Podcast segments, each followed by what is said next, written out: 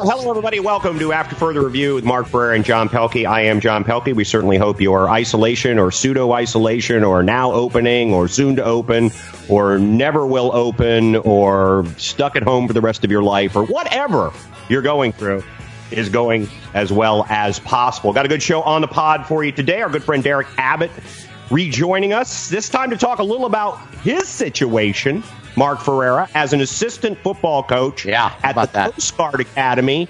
He is playing as as much, if not more, of a wait and see than the rest of us. Well, I'll tell you, it's really, really nice and very fortunate for us to have someone who is in, to quote our great friend Riley Claremont, the belly of the beast in terms of what's going on, what the plans are, who are they listening to, what is the next step for college football. We're out here in the great void speculating about all that. We've right. actually got someone, Johnny, that, that is in the middle of it.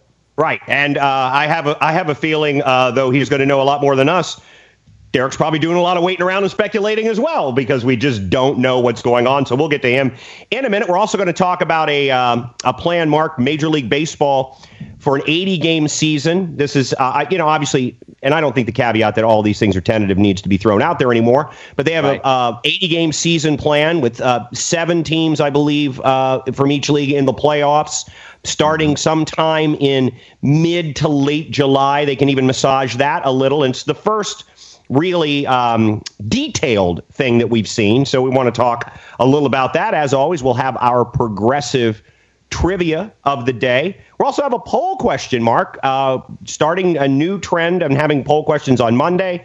And uh, we're continuing with our trend of having a poll question on Monday that we give people until Friday to answer and then talking about it. We'll also let people know what the, our trivia, our progressive trivia daily we do Monday through Friday on Facebook Live uh, what the uh, standings are at this point in time. So it is chock full of stuff to talk about. But first, chock full, chock Mark, full, Johnny. Jeff Taylor on the board as always. Um, how you guys doing? How how is your isolation slash all of those things that I said going? Well, I, I normally spend uh, the weekends up at the lake, as you know. Uh, yes. Derek's father, Keith Abbott, uh, coined it the cabin, which cabin, ha- yep. has stuck, has completely stuck. Not I've been up there and normally spend a few days a week up there as well, but uh, main, mainly the weekend. And over the weekend, of course, heard the very sad news, although what is sad when you're 87 years old, of Little Richard. And, and oh. I'll, I'll, tell you, John Pelkey, you and I are, are big rock and rollers and certainly big rock and roll history guys. And um, in terms of a pillar, in terms of a fundamental pillar of that entire genre, Little Richard is certainly one of those guys. As a matter of fact, I, you know, I, I, have the Beatles channels on, on Sirius satellite. When I was coming in from the cabin today, coming in from the lake, I uh, I listened to it, and, and the morning show had a little bit where it said Little Richard said, "You know, I taught Paul McCartney to go woo," and it's true. Long it's, tall Sally, exact amongst. Yeah, that long tall Sally of third version of everything else Paul McCartney sang in his career, but yeah, uh, the version of Long Tall Sally that uh, McCartney sings to the Beatles is one of my favorite versions of that it, of that song. It is but I, I, I, I did a I did a Little Richard day where I listened to a lot of Little Richard, and I would agree with you. The Pillars, and I Jeff's actual musician, so sure. get his opinion. My, in my mind, the pillars of rock and roll are Little Richard, Jerry Lee Lewis, Chuck Berry, and Elvis. Anybody anybody want to dispute me with that? Anybody yeah. want to throw in a Kevin Cronin of REO Speedwagon? Perhaps uh, Lonesome Dave Peverett from uh, Mark's favorite band, uh, Foghat. I can't even say it without laughing. Mark, no, you can't. Foghat so you much. Can't. You can't because so it's you. You can't actually say it authentic, authentically. You really can't. Now we could do the Mount Rushmore of rock That's and roll. My Mount Rushmore. The, you could do the Pillars of Rock and Roll: Elvis, Jerry Lee, Little Richard, Chuck. and Chuck Berry and perhaps maybe we take out Jerry Lee what? and replace him with someone only because he and Little Richard were both piano based. And you know, he Elvis, thirteen-year-old cousin. There's nothing more Southern rock and roll than that. I would put well, him. I would put him in before I'd put Elvis in. I don't think Elvis was a pioneer. I think he bridged the gap of uh, the listenership, maybe, but I don't think he was pioneering musically. Well, now listen. I don't. I'm not taking. I'm not going to take an issue with that. But I'm just saying from the from what popularized rock and roll. yes. Yeah, but that you go. If you go back into those blues musicians, and you're right. You could go back Muddy Waters.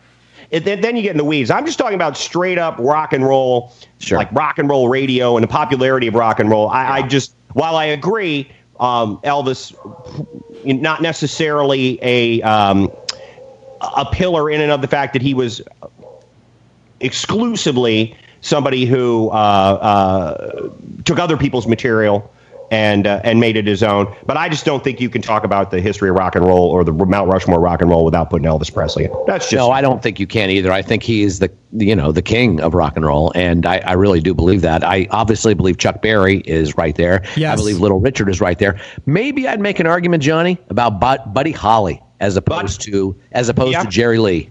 Yeah, because Buddy Holly was the, just sort of that king of uh, letting letting uh, kids know they could write their own three exactly. minute songs that could be and, big hits, and, and, just get up there with a couple of buddies and Bo and Diddley.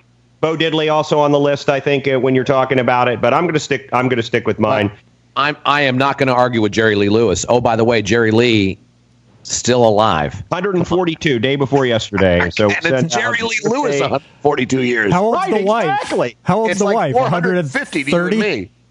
What's that? How old's yeah. the wife? 130. She's no, his wife's 13. 24. She's 20. Oh yeah, he he has learned a little bit. It's she's 24. oh boy. Yeah, oh, no, good stuff. Little Richard, unbelievable, unbelievable life, unbelievable career. Yeah, absolutely. So, uh, anybody, uh, any of you guys do anything sports wise? Watch anything? I actually, uh, I actually recorded the Game Seven of the Eastern Conference Finals between the Orlando Magic and the Indiana Pacers. They had that on the other night. I didn't watch it yet, but I was at that game. So I, I kind of want to watch it. Uh, I, I, think it really will. It'll be the first time I've ever watched it. I don't remember watching a rebroadcast, and uh, I'm tr- I don't think anybody else dive into any recorded sports. No, no, I have not over not over the weekend uh, at all. Actually, to tell you the truth, I, I'm reading a lot of articles. I'm reading a lot of NFL startup stuff. I'm reading yeah. a lot of stuff on on my teams as well, in terms of how they're putting together the teams, and um, you know, I'm also just I, I'm also fascinated with this balance that the entire country is trying to find between protecting our health and protecting you know, I, even saying the wealth is, is is a bit much at this point in time. Protecting, you know, the few pennies we have left, uh, that balance and and opening up and not opening up. I actually went to a restaurant and got a takeout order for Mother's Day last night, Johnny. Mm, yeah, and um, that restaurant in the villages. Oh, by the way, a a hot spot you would think, although they've done very, very well for themselves, as has the entire state of Florida, and, and there's p- plenty of theories about that. But um, there were about 40 people in there. It was open. Hmm. They were social distanced. Mm. The servers had masks. Mm-hmm. And I went in there to, to uh, do a you know a curbside takeout, and I, I, I poked my head in, and there's about ten tables, about average of a four four top each. Um, you know, I would never do it at this point in time. Yeah. But it's being done. And well, I don't I don't know. You know, we're I, trying to find the balance and I just I just wish, you know, I just wish frankly that it it wouldn't be an either or. It cuz because the entire country wants both to happen. Everyone wants to be safe and healthy and everyone wants to make money again. So it's not as if it's not everyone wants both. So let's approach it that way as opposed to this one or the other crap, if you ask me, that we just do because it's what we do. We're just tribes. Well, it's like we haven't evolved an inch. I'm I'm Sorry, a little that surprised. I'm a little surprised at the villages that uh, while they were up there, they didn't open it up for the annual sneeze-a-thon, where they just sneezed on each other because you know facts. No, no, no, no. I mean, the, the villages have have. It's amazing that it hasn't been hit harder the county that the villages are in, well, the villages are so huge. They're in three oh. counties. They're actually in three counties, John Pelkey. Yeah, the villages. It's such a it's such a uh, blob. It just spreads. It just literally spreads.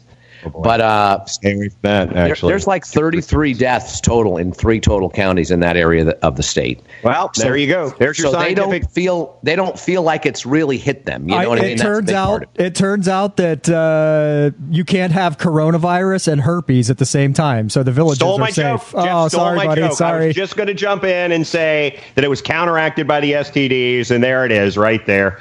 All right, enough. enough That's always the risk, Johnny. enough of this frivolity. Let's talk about things that are more a little more important in the world of sports.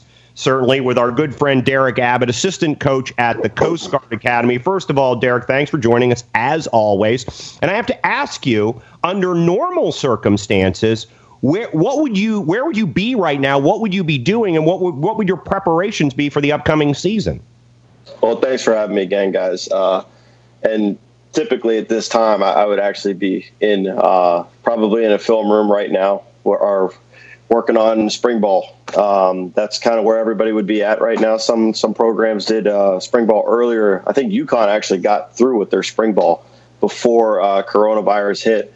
Um, but yeah, they, right now it would probably be making spring ball uh, adjustments and, and, tweaking with different things, and because this is really the opportunity and time that you really experiment with stuff. You do some football research, this is where you're trying to gain all your knowledge for the upcoming season. Try and figure out what your team might look like in the fall, and then with the recruiting as well too. Um, we'd be having recruiting visits and and going out and probably be all over the country. I actually was down here on a recruiting visit um, when we were on spring break, and that's when everything kind of all kind of happened at once. And, and, they said, you know, hey, just stay down there. You could just recruit from home.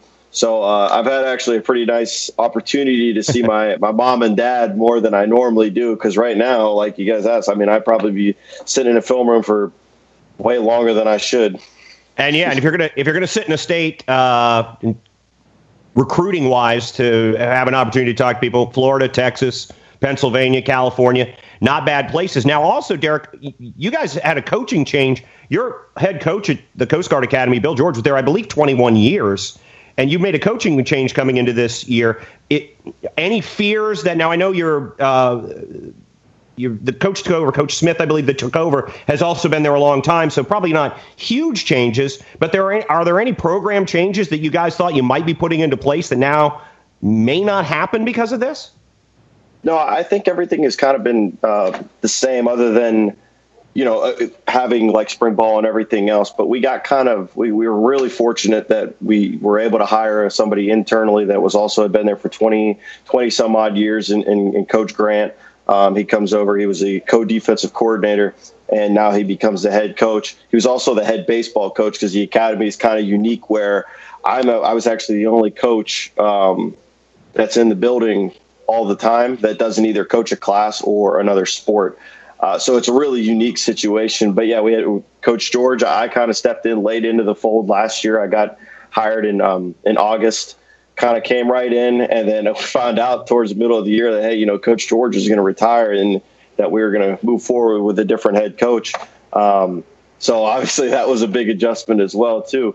But Coach Grant's uh, he, he's done a great job and everything. He's a tremendous leader, and um, there shouldn't really I don't foresee there being any big um, obstacles. And, and I think actually this whole thing kind of helps us because typically we are behind um, from other teams because other teams have more, you know, their their players are more accessible. Our guys are cadets. Our guys are the first priority. There is, you know, hey, we're training we're training guys that are going to be future leaders in, in U.S. Coast Guard. So that's the first priority. Football is just kind of like something that they do as a side job, uh, as opposed to in other programs where you know, hey, you're coming here, you might go play in the NFL. These guys got no aspirations to play in the NFL, but those guys handle everything so professionally. Um, and in an adult manner and everything that they do. So we really don't have any concerns going forward. And yet you are still in the middle of this thing and mm-hmm. have to move forward somehow, some way, like everyone else. And you're still a college football program. So, in terms of any clarity, in any clarity at all in what to do next, you had mentioned the military has ideas, the government has ideas, your mm-hmm. state has ideas. Who do you listen to? Who does your leadership in your building from your coach on down, from your athletic director on down, who are they following orders from, frankly? Well, I think you know Admiral Kelly, our um, our admiral at the academy, does a great job of relaying a message and and uh, and, and, openly communicating with cadets and, and, families and everything of that matter. And we're really just kind of listening to everybody. We're listening to what you know the U.S. military wants to do, what uh, the Defense Department is ordering, the, the, the CDC. That we're just kind of trying to take in and gather as much information as we possibly can um, it's a real shame that you know the, the other programs they lost their season, and those kids won't be able to get their season back as well because they have to go on into the fleet. So other programs you might be able to get a red shirt here or whatever it might be. We, they don't have that opportunity, so I feel even worse for those guys. Um, but in terms football wise, you know I, am in constant contact with uh, with our offensive coordinator Ray LaForte, and then obviously our head coach CC Grant um, just trying to get the message and, and, try and see what we can do, staying in contact with their guys, making sure that they're safe and doing a good job. Now, that's awesome and um, and that's great and and it's uh, no surprise that the admiral is is uh, you know that's stellar at, at at his job. But in terms of what you know, Derek, and what you have to do next, mm-hmm. do you know what you have to do next, or is that still a is still is everyone still waiting? It's determine just a, the next move. Yeah, it's just one big waiting period right now. I mean, you hear everything. I mean, you hear some of the crazy. Oh, we're not going to have a football season. Okay, well, we might have a football season, but without fans, or you know, everything's going to be fine. So again, it's just a it's a day to day process uh, for not only us but but every program right now. Um, so hopefully, in the next week or so, two weeks, three weeks, we can get some sort of clarity and uh, and so what we can have a plan going forward. But like I said, I, I, those guys do a great job of relaying a message. So I, am just a low guy on the totem pole. I just wait for the orders and uh, and then just kind of go about my business with it and just try and get better for next season. Talking to Derek Abbott, assistant coach at the Coast Guard Academy, assistant football coach. Uh, well, how about has has there been contact with uh, the, the, overseeing bodies for college football and your Division three program. Uh, as far as what kind of contact you can have with your players, and have you had any? Uh, obviously, you're going to lose out on spring ball. Clearly, what are the what are the rules as you see them in, in place for at least keeping contact? Because I assume you want to you want to keep some contact with your guys and make sure that they're it's Coast Guard Academy. They're going to be properly motivated, but you know, prepared, mentally prepared for the season. Uh, it, it, requires a lot, and it's really hard right now. I would assume for kids to uh, to get their head screwed on properly because we don't know. So, what kind of contact are you allowed to have, or have you had with your players? So, I, I, I text them back and forth to make sure that uh, you know their families are doing safe, they're doing everything's healthy.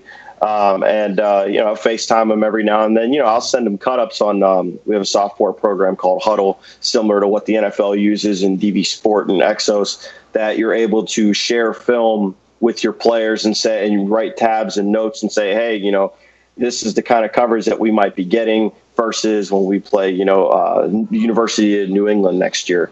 Um, so that that kind of learning stuff, the in classroom stuff, I think that it changes because you're not in person to person. I'm, a, I'm an in person to person guy. I like having a meeting. I don't I don't like the Zoom stuff. I'm not a great fan of it. One because I'm not great with computers, and I might be the only 26 year old on the planet that isn't. Um, but you sound great on this show, so you sound right. But keeping constant contact with those guys and, and, and making sure that they're good, and then you know obviously too. Um, in contact with our offensive coordinator, who I work with whether I'm in the booth and we shoot each other uh, ideas all the time and we're able to bounce ideas and stuff. So there's different stuff that he'll just text me one day. Hey, I want you to do some research on this. L- look at this personnel grouping. Well, what do you think about this? So now this is still really time. I got nothing else to do other than, um, do the podcast with you guys, uh, get some filming, do, do, some recruiting, and then go go golf with my dad for uh, in the afternoon. So that's that's probably the most stressful part of my day is the golf because I'm progressively getting worse and I don't know why. Is your dad getting worse? That's what's most important. We need to have some. I'm I'm not sure that's possible. I've golfed with Keith. I, you know, he's gotten better, but he does the same thing as me. Is that he? We find one thing, like all of a sudden, I was hitting the ball straight for like three weeks, driving the crap out of the ball. And then all of a sudden, I just develop a hook, and I don't know where it came from. It just happened overnight it's like my golf game got coronavirus, and now I. Yikes! You know who knows? Do, do, do you do you golf at all with Bobby Kelly, the the uh, the great Bobby Kelly that we haven't seen in a long time? Well, this has got to be entertaining for people listening, Mark. Thanks for that. Let's take a trip down. You, you know Former what? ESPN club he employees owns the Florida Tap Room. With. I was about to give him a, a, shout out for a business of his, independent business that may or may not be open now because of uh, the relaxed rules in Florida. Yes or no, Derek? You can just say yes or no, and I'll move on. I, I haven't go- I haven't golfed with him in probably about three or four years now. Fair enough. I have actually That's- gone out and golfed with him. I think it was at my uh, my dad's wedding that he I golfed with him. All right, which is not during the wedding. It was. that would be even better. I, I have another college football question. I want to know if there's anything out there from anyone above, and we've sort of alluded to this and sort of uh, skirted around this, but has there been any solid options thrown out to you and the staff and everyone uh, above you, as you've described yourself as as the the peon uh, amongst everyone? official, not official, but uh, options. We're about to talk about some options that baseball has floated out. They're having their meeting today. These are just options that the press has reported on prior to the owners' meetings. Has there been anything out there that has some legs, in your opinion, option wise? Well, I, I, think the one that people have been talking about the most is is the having the season without fans, which th- that's got to be so weird. I watched the UFC fight on Saturday night, and it was like watching a video game on mute you could hear every punch and kick and, and audio, and it was just very bizarre. But like you know, that's one thing that you know they've heard on the news a lot. But I think a lot of it's just going to trickle down from what obviously other academies do. Um, yep. Since we're all kind of aligned together, and then what you know, the Power Five and everything else, will, that, it'll kind of have that trickle down effect because we're not traveling as far unless we you know reach reach the playoffs. I mean, the, our furthest ride um, would be down to Catholic University, uh, down to DC.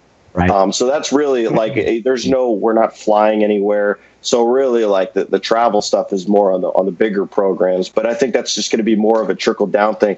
I hope that we have a, just a regular season and just kind of go about everything because I'm really excited about the team that we got coming back. Um, it would be a shame if nobody could see it, you know. But that, that's just kind of how things go. You know, you just got to adapt and, and make the most out of it uh, final couple of moments with uh, Derek Abbott, assistant football coach at uh, the Coast Guard Academy. Well, let me ask you this question because being a little bit familiar with uh, Service Academy football growing up in the D.C. area, and I have a lot of friends who are in the Navy, and I went to a lot of Navy games. Um, these uh, student athletes that you have have obligations far beyond the rest of us, and, and that includes you know, Division One football players at Alabama and Ohio State. Uh, there have been some uh, some ideas out there about maybe pushing the start of the season back a little bit. Given the responsibilities that the players on your squad have, Derek, would is that even a possibility? Because they have a lot of hands-on things that they have to do, and their academic requirements are obviously incredibly rigorous. But beyond that, so much to do.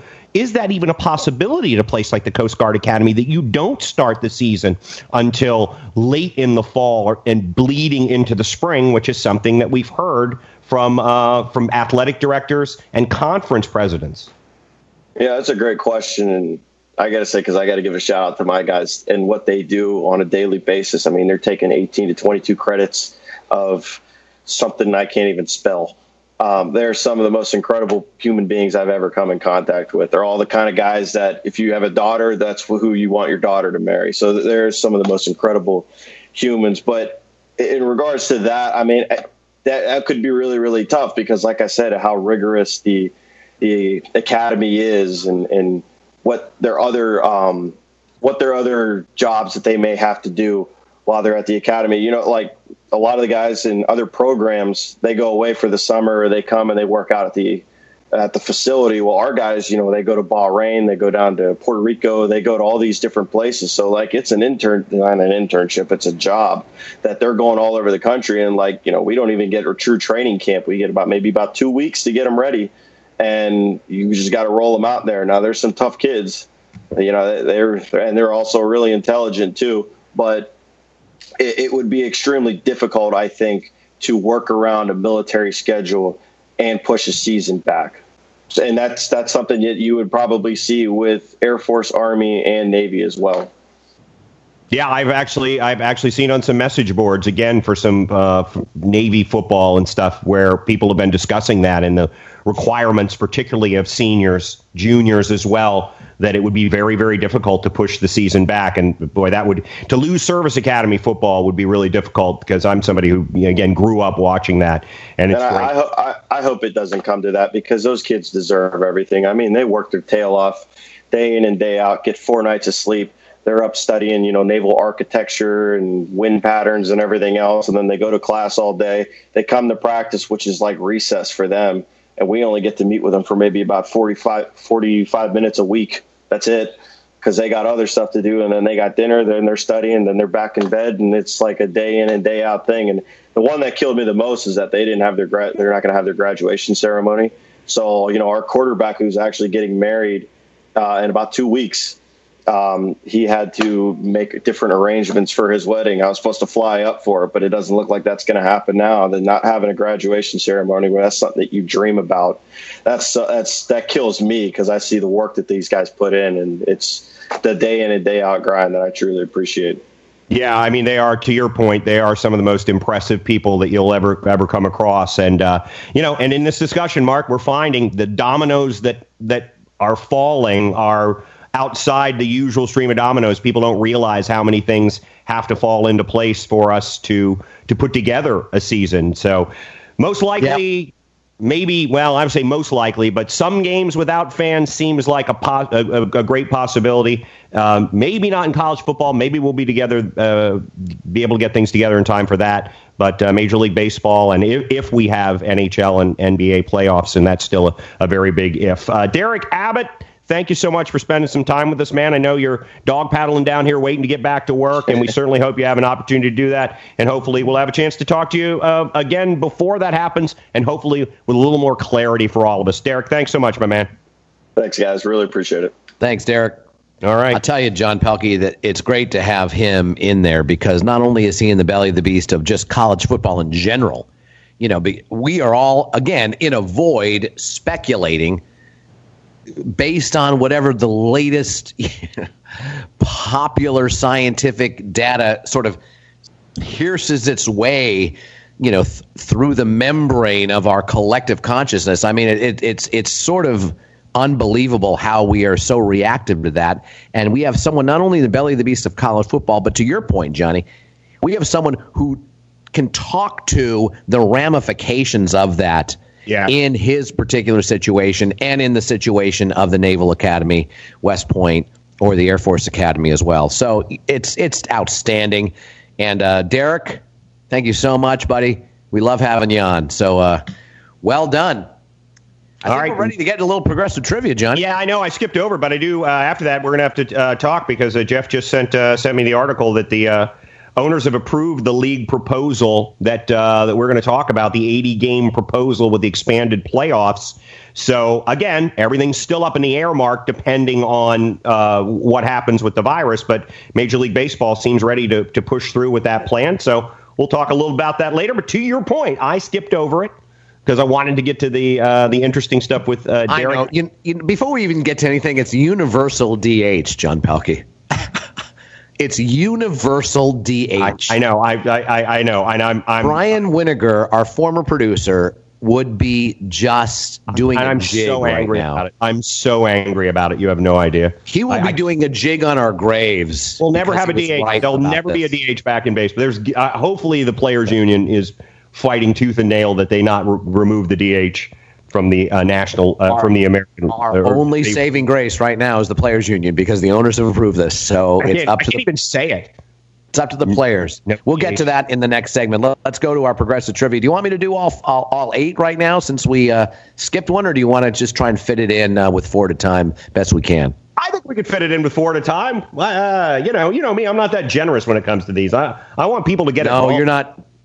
You, re- you really are. You really are. You don't have a you don't have a generous streak on the outside. I will say this, ladies and gentlemen. On the outside, he is a wolf. He is a sheep in wolves' clothing. We've talked about this. Me, yeah. not so much. oh, you're evil inside. There's got to be a better Mark analogy. It's a dark heart. There's got to be. What's a better. that, Jeff? He's he's like a uh, he's like a uh, M&M. He's not like a sheep in wolf's clothing. He's an M&M. Hard candy shell, soft on the That- inside. there it is. chocolate. Oh, oh my gosh, that's perfect description of John Pelkey. Hard M&M. candy shell. And you and you know what? He's also, you know, the guy who's reaching for the uh, the helicopter, you know, ladder in, in those commercials and then giving up at, at the last second. All right, so here we go. Progressive trivia. We're going to do baseball because we've talked some good college football. That was great. Once again, thanks to Derek. Uh, another baseball question. It's the Hall of Famer, John and Jeff. And please text as often as you want. And Jeff, I'll tell you, in my opinion, the issue is not how many times you've guessed in terms of your percentage. The issue is if you get it right by the end of the show, Okay. or cer- certainly by the first eight clues, if you get it right. So you can you can give me three, four clue uh, answers by, after eight, and I I won't hold it against you. The only thing you'll be held against is if you don't get it right, you know, by the end of the show. yes, yes, yes. Glad that something will be held against me.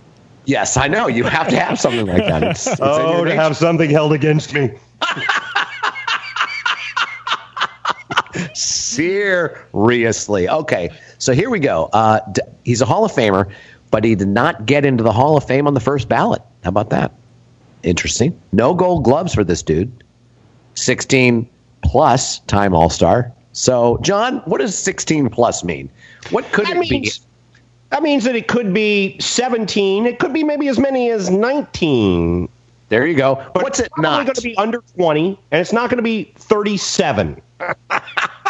Perfect. Perfect. And he's uh, he finished in the top 10 in RBIs nine times. So there you go. I mean, he's a Hall of Famer for a reason. Top 10 in RBIs nine times in his career. 16 plus time All Star. Obviously, was among the best um, in the game, you know, at least All Star caliber. No gold gloves, however, and did not make it in the Hall of Fame on his first ballot, although he is in the Hall of Fame now. Johnny? All right, we're going to move on to our next topic, and we just uh, we just kind of skirted into it a, a bit with it, which is uh, Major League Baseball's proposal to uh, to put together a season in 2020. I'll give you some of the bullet points on that, Mark, before we talk about it. It'd be it would be an 80 game season. They have not committed to where necessarily games would be played. They would like to play them in as many home stadiums as possible but that may not be possible depending on where where the uh, where the the virus is most active. Uh, obviously, there's going to be a lot of testing involved with that. It would be played at least initially, uh, more than likely without fans, and it would expand the playoffs to seven teams per league. Also, to your point that you brought up, and really annoys me, they would uh, they would add the designated hitter to the National League. Um, reason being is that they um, they would also expand the rosters for particularly pitchers, Mark, because what they're what they're hoping to avoid is because you can't 100% keep people from being exposed. They want to make sure that they're not overworking anybody, that, that, that, everybody is in the best possible shape. There are also some issues involved with this, Mark, with uh, players with pre existing conditions that I've been reading some stories about because there are guys out there who have had uh, problems. Uh, you know, a couple of guys who have lost their spleen to injuries and things that would put them in a higher risk category. And how do you deal with that higher risk category? But the, the owners voted to move forward with this. It would start sometime mid to late July. That would uh, it would happen. The mid to late July date is because they're they're saying they're going to need about a month to get everybody up and running. So they would have to get started with some sort of spring training, summer training uh, by mid June, late June at the at, at the very outset. So, what are your feelings on this plan so far? It seems like something that a lot of thought was put into and could be workable, and seems to have jumped over those ideas about having three or four hub places to play all of the games. Well, I'll tell you what I feel m- most happy about is the fact that there's a plan, that there's any plan at all that the owners have agreed on. There is something to jump off from. As you know, John, I often wrote scripts for you and others to to to perform in our previous duties that we'll never see again. Right. We'll never work in our chosen field again, people. But those those scripts I knew would never be adhered to. They were just a jumping off point. You have to have something on paper to jump off from. You can't have a blank canvas where everyone just throws ideas or people don't know what they're doing. So we have something. And there, I think the 80 game schedule is a bit ambitious. If you ask me, I think the playoff th- uh, ideas with seven teams and it going into November, I think is you know fine, and, and certainly all this is fun to talk about. But there's an issue that will be very interesting to see if the players' union approve of, and of course, it has to do with one word. John, what do you think? Money. Yeah, yeah, yeah. So this is what it is right now. This is what the union has negotiated already. Uh, already, they have agreed to prorated salaries based on how many games they've played. Okay, what the oh, now? So let's say you make ten million and you play half the season, you're going to make five million, for instance. They've already agreed to that, and the player. Uh, executive director Tony Clark, who we've interviewed, a former Tiger player, uh, pretty good dude, pretty good player in his day. Excellent player in his day. Has said that that's where they stand. They've already negotiated it in their mind. And you know how this thing goes. You know, we've negotiated something in good faith and now you're going to run off and do something different? Really? so they've negotiated a prorated salary. Now, what the ownership has put forward is a revenue sharing plan, which of course no one knows how much money is going to be made and they've said you can make 48% of the pie. You know, and you know, I think the NFL is 48%. I think the NBA, uh, NHL is 50.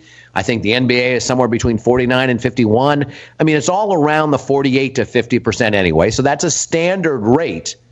But that would be where they get their money is strictly revenue sharing. Right. And, so, and, and, and, and keep in mind, there may not be any fans in the stands and they, while the vast majority of the money comes from elsewhere, they're still a pretty good in 80 games. That's going to be a pretty good bit of money that probably won't be there, even exactly, if you don't have fans John. for the first 25 or 30.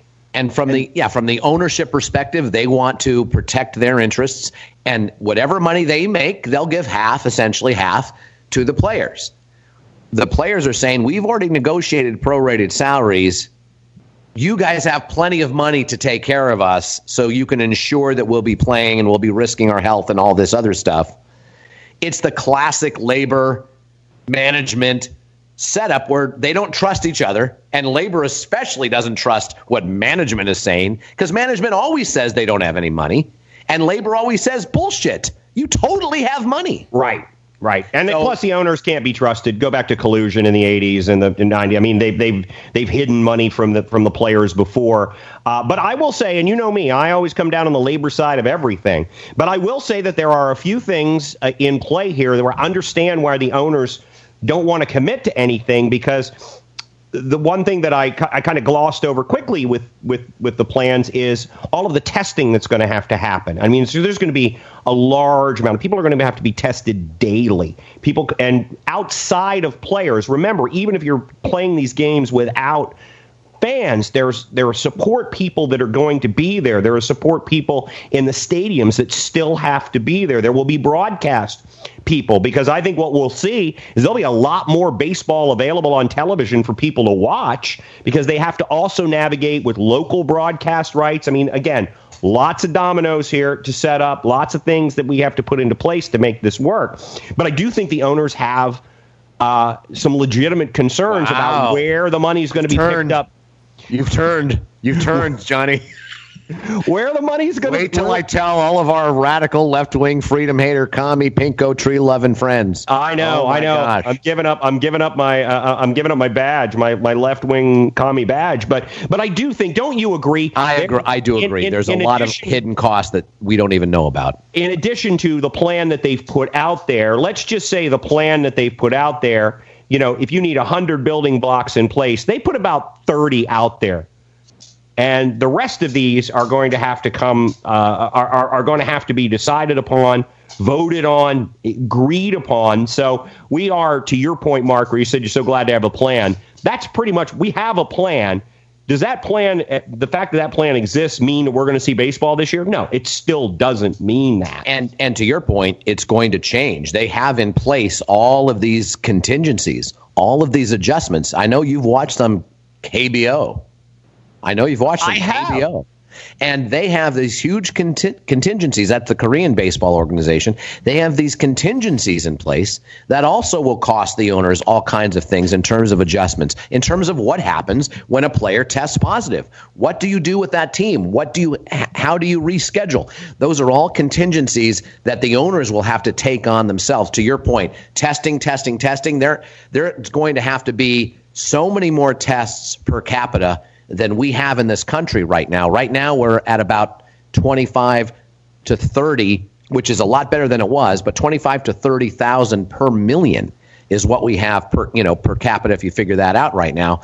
It's going to have to be a lot more than that. That's going to all fall on the owners so what I would say, what a suggestion I would say, John, and we're in the entertainment business, and part of the deal, you know, we we've we've uh, bantered and played around with uh, on the fringes of independent film to some degree, you and I, and you know, a big part of that is being paid on the back end, if you will, right? Yeah. So if there's a revenue sharing plan, maybe if if during this time, because we all know that uh, necessity is the mother of invention, if during this time some other outstanding money making ways and other platforms are discovered, some interactive platforms are discovered, that maybe the players get 60% of all of that revenue in the future as opposed to 48 and all of the players that are involved in this time right now that give up their pre-negotiated prorated salary for just strictly revenue sharing can get a back end payment.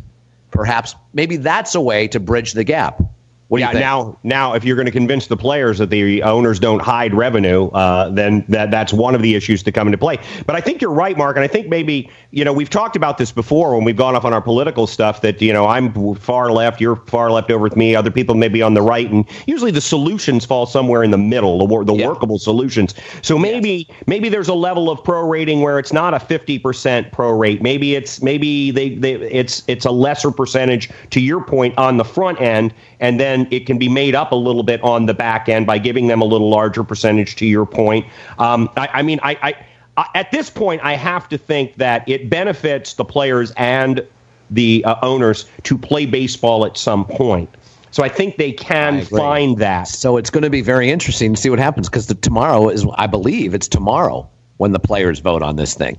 So they have one day to look it over. So, uh, you know, Yeah. I, I don't think there's going to be a lot. I, I want to get Jeff in here, who uh, you know ha- has a has a far greater business sensibility than you and I do, and uh, uh, I want to ask him about the ideas that are out there. You know, the the players have already negotiated a prorated rate. The owners want nothing except revenue sharing at 48%. I don't think that's going to fly if those are the only two options. I think there's got to be a middle ground, Jeff, and maybe there's a back end payment somehow where their percentage is higher with new platforms and new found ways of making money in Major League Baseball. What are your thoughts? My thoughts are unless there is something in their contracts that has to do with some sort of catastrophic loss in revenue by these teams, they should have to live up to their contracts. If they've contracted a guy to play 10 years at $300 million and it doesn't say if a season is lost, uh, we don't have to pay you, then they should have to pay them the full rate. Wow, look Yeah, at that. but- He's but more yeah, radical than we are, Johnny. Yeah, but c- contracts, you know, contracts aren't actually written up that way. There, there is, there are uh, things in in pro. I know th- enough about sports pro pro sports contracts that if games are lost, that I, I I'm Acts again. of God, if you will. Okay, Well, so that's I- I- let's say that's in there. So that's, yeah, so that's they, that would that would be the prorated thing, which has been been agreed upon that you get paid. It has. Whatever split. Take what your you know Per 162 games per whatever your salary is, and give them that percentage. Um, then yeah, yes, again, I live there too. Okay. Again, I'm gonna I'm gonna quote Platoon. There's the way things are and the way they ought to be. That's the way things ought to You're be. quoting Oliver Stone. Just, There- just say that. I, I know, I know, I understand that. I'm, I'm I'm quoting, uh, quoting a really good Oliver Stone movie as opposed to any given Sunday, which is which somehow has gotten more that- mentions oh than God, many almighty. other good Oliver Stone movie garbage, program. garbage movie that it is. And while I, I agree with you in theory, Jeff, I just don't think uh, moving forward it's it's a workable proposition. I think that both sides are going to have to give in a little. I don't think I don't think at this point it benefits either side to dig in uh, 100% in their position. And I do think, Mark, and we've seen this before, Jeff. I do think that they that both sides will move at some point. I agree. It, it would not benefit them if they could open the season to not open the season over a, over a battle like this. If you ask me what I think is probably going to happen, I think what's going to happen is that uh, everyone gets a vote, and you have a lot of guys who are going to say, "I'm not taking less money because I'm in a good position here. I, I can take the season off. I have my have my bills are paid. I'm all good." I think it's going to come down to those guys that are making the lower end of the salaries. That uh, the the owners are going to be able to dig in a little harder than the players are because a large swath of the voters are going to be in a, a less powerful position than the guys that we're going to hear from. Well, it's also easier to get a small tent together. You know, you've got 30 owners But as think of opposed this. Think yeah, think of all those players. Right, but think yeah. of this, John. What what what's the minimum right now? It's about 600, 700,000 for for a, uh, for the minimum. So let's say the average player is making, you know, th- there's quite a few players that are making say a million dollars. So they're going to make 500,000. So a million, yeah, to, to you and I, to everyone listening, more than likely, uh, a million is plenty, and 500,000 is plenty. But if you're going to make less than 500,000 now, I'm almost thinking that the low end guys are going to be the ones that are most stringent against this thing. Like I want at least half my salary. I don't want to hope hope against hope that I'm going to make that 500, maybe make more if somehow in 80 games there's enough revenue out there for everyone. Yeah, and are they expecting expanded revenue from television? Because I know those are some of the interesting things out there. It's like you would think that, while, gosh, if you're going to televise more games, we're going to get more nationally, there's going to be more money coming in there. But realize there's less advertising money coming into television networks. They don't really have the, re- the resources that they had before. And baseball would benefit in other ways by having more games televised, even if they don't get a larger percentage from Fox Sports, uh, whoever else is, is doing ESPN's doing baseball. Um, so those are also financial issues that I are, are going to drive this. And then then there's this question: If a guy doesn't feel comfortable coming back, and he has four years left on his contract, if they play an 80 game season, the end of the season, does he have three years left on his contract? Or does he still have four years left on his contract? Right. That's very interesting. We talked about the uh, the Mookie Betts thing earlier. About uh, is it possible because he has a one year deal? Is it possible for him to have been a Dodger and never play? You know, never be a Dodger? And Right. uh, That'll even that'll make was- for a much better progressive trivia Yeah. down the line. We'll- we'll I agree everybody with the Mookie. Betts. I And wonder think if those players. transition. I wonder if any, some of those players to end this is or will end up with zero years on that contract and being in breach of contract if they don't feel comfortable playing and everybody else is playing. Oh, Jeff, so naive to think there's such a thing, a breach of contract in these things. As we know, the contract, much like a Run Disney script, is simply a suggestion. Oh Yes. my goodness. Coaches, managers, play. Come Having- on. You use the perfect example because having been at the whim of the script personally affected by people Yes. going off script, I know exactly what you're saying. Yep. He Yep. does. It- it He- all he's there. He's that there trying to trying to shoot off cues, you know, that are highly important, and the hosts are doing whatever they want. Oh, Johnny? goes, does, this host will be doing nothing ever again. So, Wow. uh, so I, I'm gonna I'm gonna lose in, in the end. As as probably again, if there's a just God, I will. How, how, I will how it should be. It's, it's how I'll it be- should be. I, I, I'd be rotting in a pauper's grave right now with the just God. All right, let's move on to our progressive trivia. That was a great segue for our progressive trivia, Mark. All right, so the first four clues. This is a baseball guy who's in the Hall of Fame, oh, by the way, but did not get in the Hall of Fame on the first ballot. He's uh, never won a Gold Glove. He was a 16 plus time All Star, which John Pelkey has mentioned. It's probably 16, 17, 18, possibly 19. That's probably all it is. But we can't give you the exact amount because you will cheat. Top 10 in RBIs, however, nine times. That's top 10 in the league, in his league. Finished uh, in the top 10 there in RBIs nine times. Next four clues. He finished in the MVP voting in his league. In the top five in the MVP seven different times, John. How about that? Seven different times he was in the top five.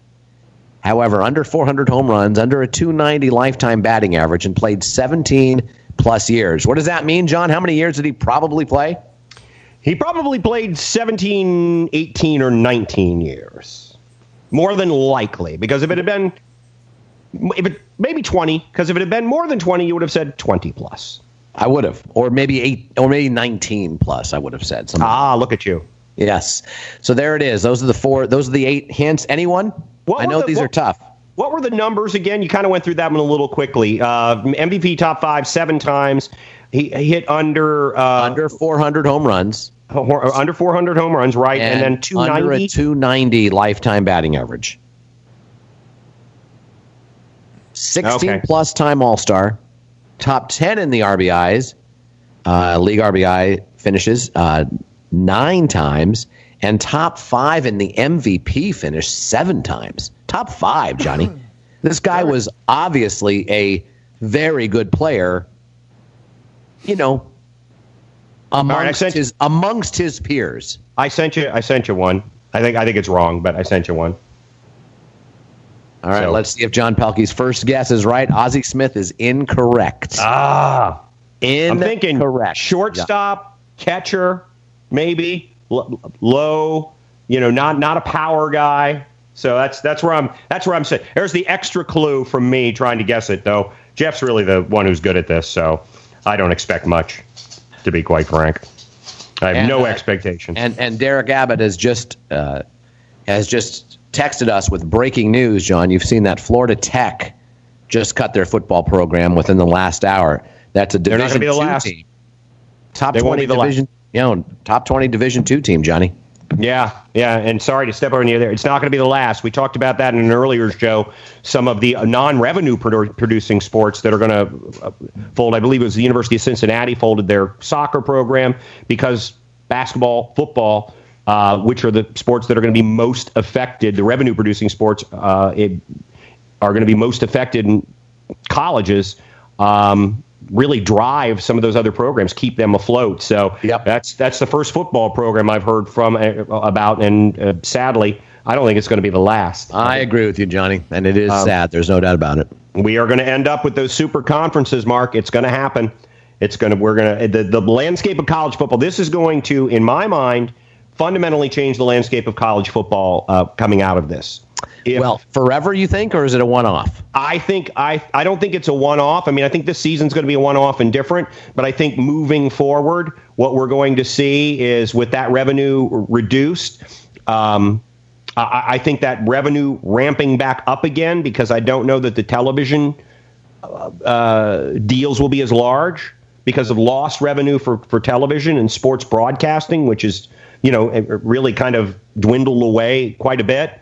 Um, I think you're going to see fundamental changes in college football, and I think you're going to see. Um, we may see the Big 12 go away. Listen, we may see.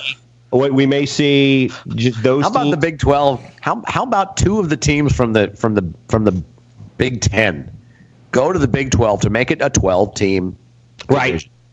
And then how about two of the teams that are still left over in the Big 10 because there's 12 left now? How about they go to where would they go to? Maybe the uh, well, the Pac already has twelve teams. Well, they well, should go you know to the what? ACC. You know what? And how many teams does the SEC have? Do we even know? I think it's twelve. Okay, I how think. about the ACC? Do we even know? don't ask questions you don't know the answer to. Good no, I'm asking you. I'm saying. Oh, I don't know the answer to them either. Okay, I'm just we're just admitting that we have no idea how many teams are in the ACC. I could figure it out if I counted it, but I don't know off the top of my head. My God. It seems like there's 12 teams in every in every conference. All right, so we're going to go with except for the Big 12, which yeah. there's not 12 teams. But, so, but I, again, I agree with you, be folded simply for that. it's going to change. It's going to change, but I'm not sure it doesn't bounce back to the normal way back in 2021 because I think every person agrees, no matter how pessimistic or optimistic they are, or what side of the fence you're on in terms of how bullshitty the virus is. Because I hear a lot of people online at protests say how how you know that the that, the, that it's a, a bullshit virus. I mean, eight thousand people in two months, folks. It's not the flu. Let's move on. You you have plenty of different opinions all over the place, but everyone sort of agrees. Every scientist agrees.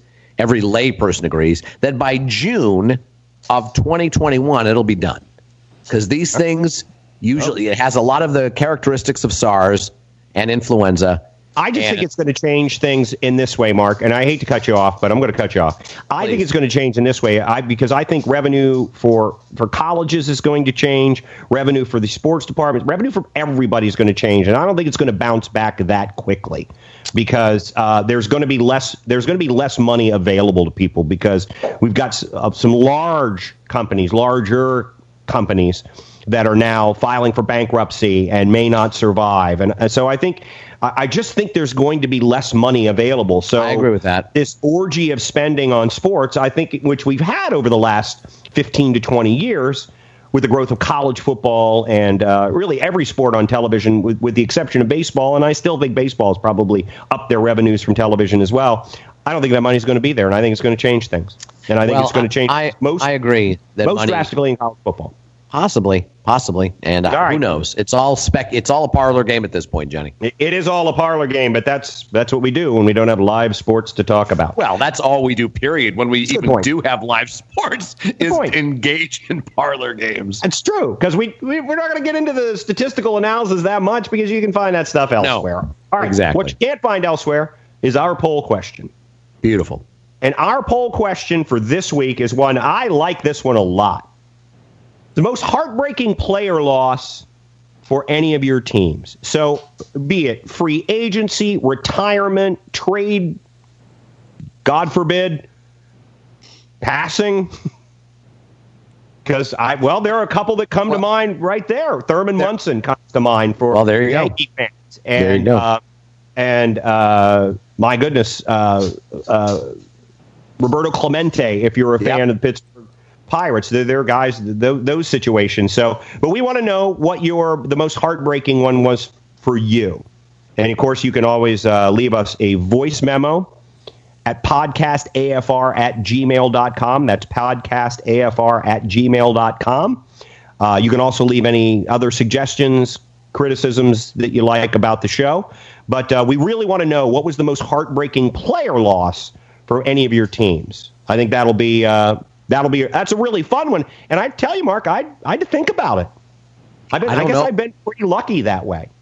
I don't know which one is for me, to tell you the truth. There have been a, a few. Well, Montana has to be up. Montana is up there, but Steve Young was the reigning MVP. All right, so you don't really care so about it, people. It didn't hurt quite you don't really like people. You don't care about people. For you, the, the, the organization was moving forward. So it didn't matter. Well, again, he wasn't going to be the starter. So it didn't matter if he was on Just our. Admit it. You, know, you don't care about people. We'll no, I do care about people. If you think about it, I r- wanted him to have an opportunity to do well, as opposed to sit on a bench behind the reigning MVP who would not have been benched. Okay, that's fair. That's fair. So it didn't hurt me as much. It almost made me happy that he had a chance to go somewhere else. And he went to the AFC. Exactly. And I think the fact that he went to Kansas City at that point, and you know, prior to them obviously winning the Super Bowl this year, they were a team where those of us who've been football fans for a long time, you look at. I think everybody looks at pro, at uh, franchises and goes, you know, my team's not going to win. It'd be kind of fun to see them. We are. I know you were pulling obviously for San Francisco because it's your team in the Super Bowl, but you you didn't even have a huge problem with Kansas City winning the Super Bowl. No, I love I love Kansas City, and it, there was a real possibility. As a matter of fact, the two teams got to the championship game that year. So it was a real possibility yeah. that Joe Montana could be facing the Niners in the Super Bowl. I was so glad that he that he had an opportunity to play and the opportunity to play, you know, with a guy like Schottenheimer, I believe was the coach at the time, you know, who was obviously a good coach, which was obviously a good team, and there was no way Joe was going to start. It was sad when Leonard Marshall injured him in the 90 championship game And then in 91, it was up and down because Steve Young, you know, wasn't quite the MVP that year. But boy, after 92, Yeah. I wanted him to have a. So it didn't hurt in that sense. So I have to think about it. Willie Mays was traded, but he was 87 at the time. yeah, he went to And the so- Mets. Yeah, and the and the Mets went to and I was a huge Mets fan in '73. He was traded in '72, and they got to the World Series, and I was rooting. You know, it became about that. So I do have to think about it, and I'm very anxious to hear what yours is and uh, what Jeff's is. I want to say Jeff just texted uh, that Anthony Rendon. So yours is really Mine, recent. mine is really recent, but I've never been so sad to see a guy go. Yeah. He went out with with class. He was Oh, a guy I I love loved to play. I'm s- I was so sad to see him go. I'm going to root for him still. Yeah, And- yeah. and as am I. That's a good one. I agree. I love I love him. I love that team. By the way, I'm sure Jeff, you finished you finished the uh, NLCS between the uh, Nationals and the Dodgers. I have not yet. I uh, Oh, I put that on hold. don't- My uh, I I started getting into other stuff, and I was kind of doing that in the office. I haven't been spending as much time in the office, so it's on hold right now. On game one, still No, no, no, no, no, no, no, no. I, I, it's uh, game. I'm on game four. Ooh, nice. So you're down. You're down. You're down two one, right? Yes. In a best of 5 I Uh-huh. like it. So Going to end well. It's going to end Madison, well. Madison Bumgarner comes to mind, Spoiler alert. who was just uh, let go this season for the Giants. But I have to think about it in terms of what really broke my heart. We had another one that will do that. That is much easier for me, and we'll get to that maybe in in a few weeks. The other heartbreaking type of thing, but it it, it affects a different element of your sports viewing, and we All right. we, we won't give that away. We won't give that away. But again, you can let us know at podcastafr at gmail.com. Most disappointing uh, t- uh, loss of a player to your team, however you lost them. Uh, what was the most disappointing for you? But now we need to get back to our progressive trivia, Mark. All right, sounds great, Johnny. Okay, so did not get into. He's a Hall of Fame baseball player, but he did not get into the Hall of Fame on the first ballot. He had no Gold Gloves. He's a 16 plus time All Star, so he was an All Star quite a bit during his career. Uh, he was in the top 10 in the league in RBIs nine different times, which is great. He was in the top five in his league, finishing for the MVP vote seven different times uh, top five MVP seven different times, but he finished under 400 home runs, under a 290 lifetime batting average, 17 plus years in the league. All right, under 2,300 hits, never led the league in any category, any category. But these two should give it away. He's a three time MVP winner. Three time. There's only a few of those. And he's a 10 time World Series winner. So that narrows it down quite a bit. Those two clues, essentially, in my mind, give it away. Good luck. Wow, I should three-time MVP. I should know that off the top of my head, and I'm I, I feel I feel shame right now. I, I really do feel shame. Well, Johnny, I don't know what it is, but that three-time MVP and ten-time World Series for me, that's those are the kind of things in my head that Yeah. stick. You, you know, you you have other things that stick in your head that just go just shoot right by me, and I have no clue, and I have these huge holes, and I have to ask you millions of questions about it, and you get annoyed. But in terms of me, those kinds of numbers, three-time MVP, ten-time World Series, mm. those are pretty darn significant, and they just they just stick for me. Jeff's guess would have been mine, but I do think that his average is above 290. I also I know he had a horrible final year, and it brought his average under 300, but I don't think it dropped it as low as 289. Mantle is a great guess. I believe he is definitely a three time MVP winner. I don't think, believe it or not, I don't think he got to 10 times. He certainly went there 10 times. I don't think he won 10 times. And yeah, he certainly had over 400 home runs. Oh right, That's- yeah. That's the big one. Man, there's uh, there these other clues I've got to remember. Yeah, there's yeah, there are a few other clues you need to take into consideration. Right. He also probably won some Gold Gloves. He probably did. Yeah. He probably did. All right, so that's it. But we we do have a, a, a new element to our show, Johnny. Yes, we do. Right now. Yes, we do. We do. We've been doing a Monday, Wednesday, Friday. Excuse me, uh, a five day a week, Monday through Friday. Uh, doing the show Monday, Wednesday, Friday, but Monday through Friday, five times a week, we've been doing our live progressive trivia. And uh, you have done the lion's share. I throw out uh, kudos to you. Uh, I'll be doing today's at six o'clock. Which I'm so happy because I can, you know, I can relax, and you know what that means. Yes, I know exactly what that means. Not that I'm not going to be doing the same thing. Um, but our progressive trivia standings, we only have one multiple winner, Mark. Yeah, we do. Mr. Lenny Rowe. And I believe, if I'm not mistaken, Johnny, that he's won three in a row to uh, go past the entire pack. And he has a, uh, you know, he's sort of secretariat at the moment right now. He's Yeah, he well really ahead is. of well ahead of the pack. He's got three victories. We've had nine so far. He's got three. Everyone else, we've got six other winners that have each got one. Uh, our first winner was Keith Abbott, father of Derek, who we just interviewed today on the show, who was terrific, by the way.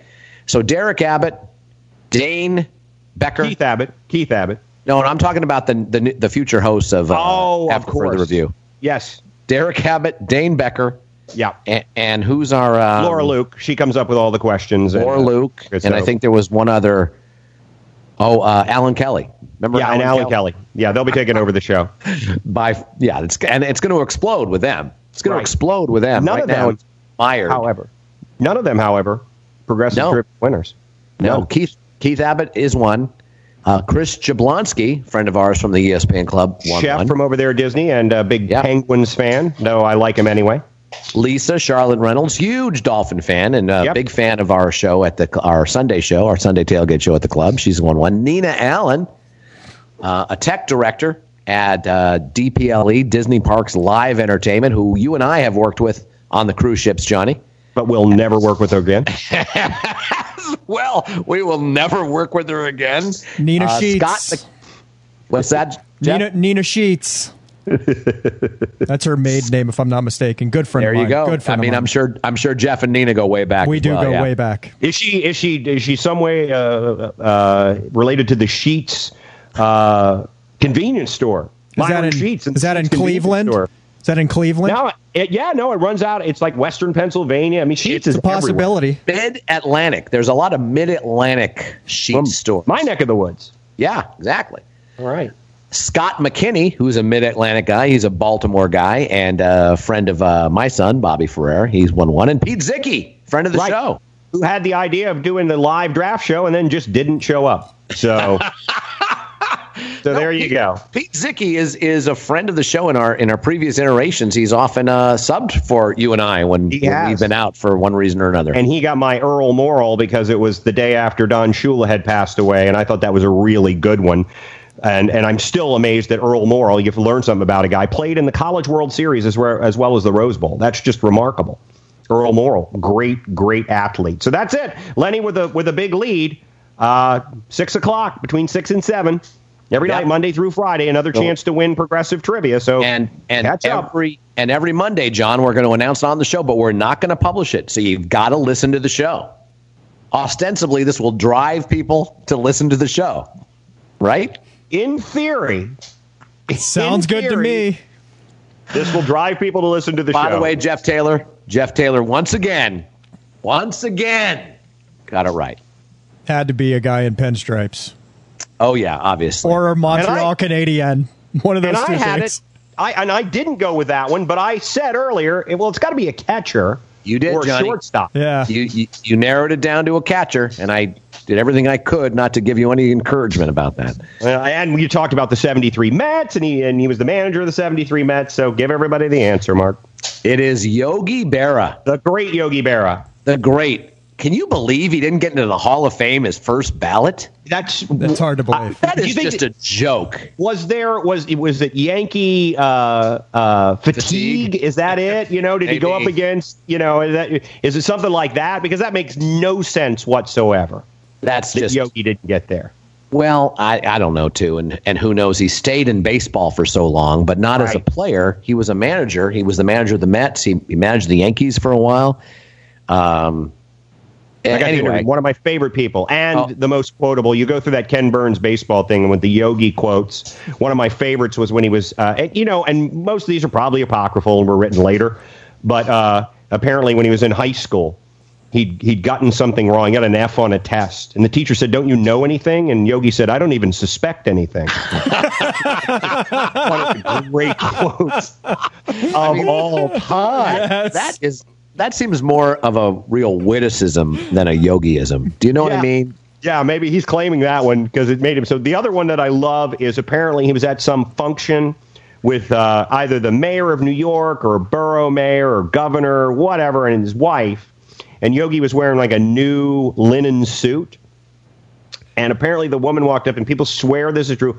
Walked up to him, uh, the mayor's, governor's wife, whatever, and said, "You you- look really cool in your new suit." And Yogi looked at her and said, "You don't look so hot yourself." so, come on, he between he and Stengel.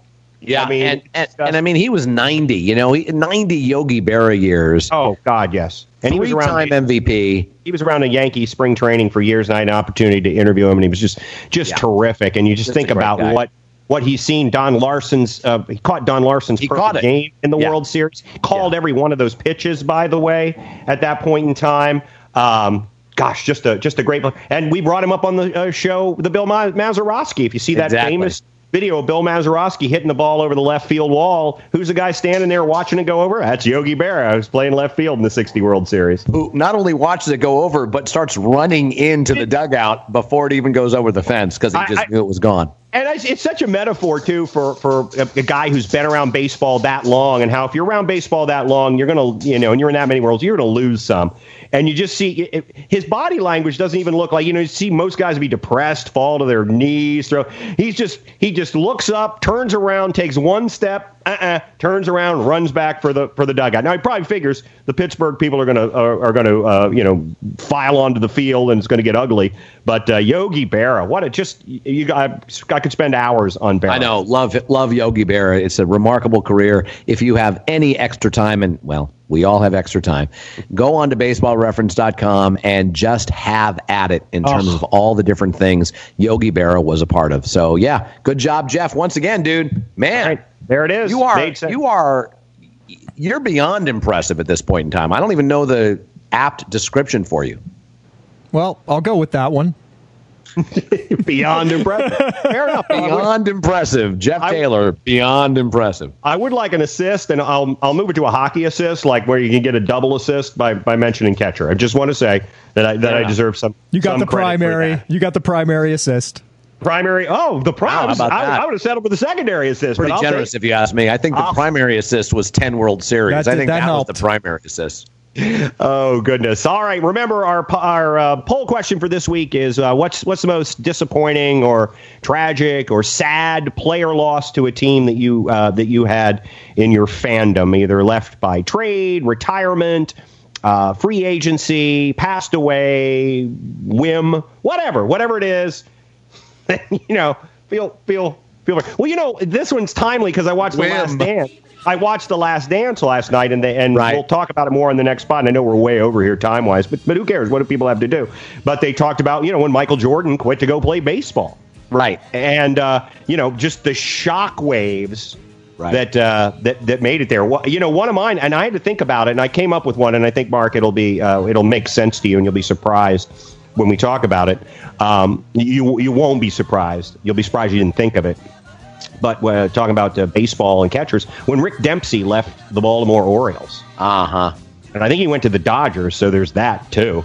Uh, but uh, when he left, because he was my favorite Oriole during that the period of time, I always liked catchers, and he was just an entertaining guy. Had an opportunity to interview him years later, and so that was one. But that's not my ultimate one. You will, uh, when I say it, you'll be nodding your head yes, because it was it was devastating. It came out of nowhere, and uh, ultimately was uh, just horrid for for one of the programs that I that I Yes, and that, I think that's part of it too. Is is that the the player that gets traded or moves on, you know, is is uh, significantly better off the team that they end up with if indeed Yeah, and I think that's we- how they do it compared to your team. Right, and I think we can bereft. expand it. I think we can expand it to player or coach as well. I think. Okay, fair enough. expand- I like it. Expand it too, because there have been you know some surprise retirements there that have thrown people into a quandary. All right, that's it. Have I missed anything, Mark? Anything else you'd like to weigh in on? Nope, we got to everything. I've I've I've figured out my two guys. I figured them out, and uh, it it, uh, it it goes to the devastation. It goes to the heartbreak. Uh, you know where Joe Montana wasn't. We talked about that. Bill Walsh wasn't because we had George Seifert coming in and a great team. You know, and, and Bill Walsh seemed like he wanted to do it. It's it. There, there's Willie Mays was old, but these two that I have, and I have to decide on which one, uh, definitely broke my heart. Okay, we will and, talk and about made that. my team so much more worse. All right. We will talk about that on Wednesday. For the great Jeff Taylor on the board, Mark Ferrer, I'm John Pelkey. You've been listening to After Further Review. Talk to you again on Wednesday.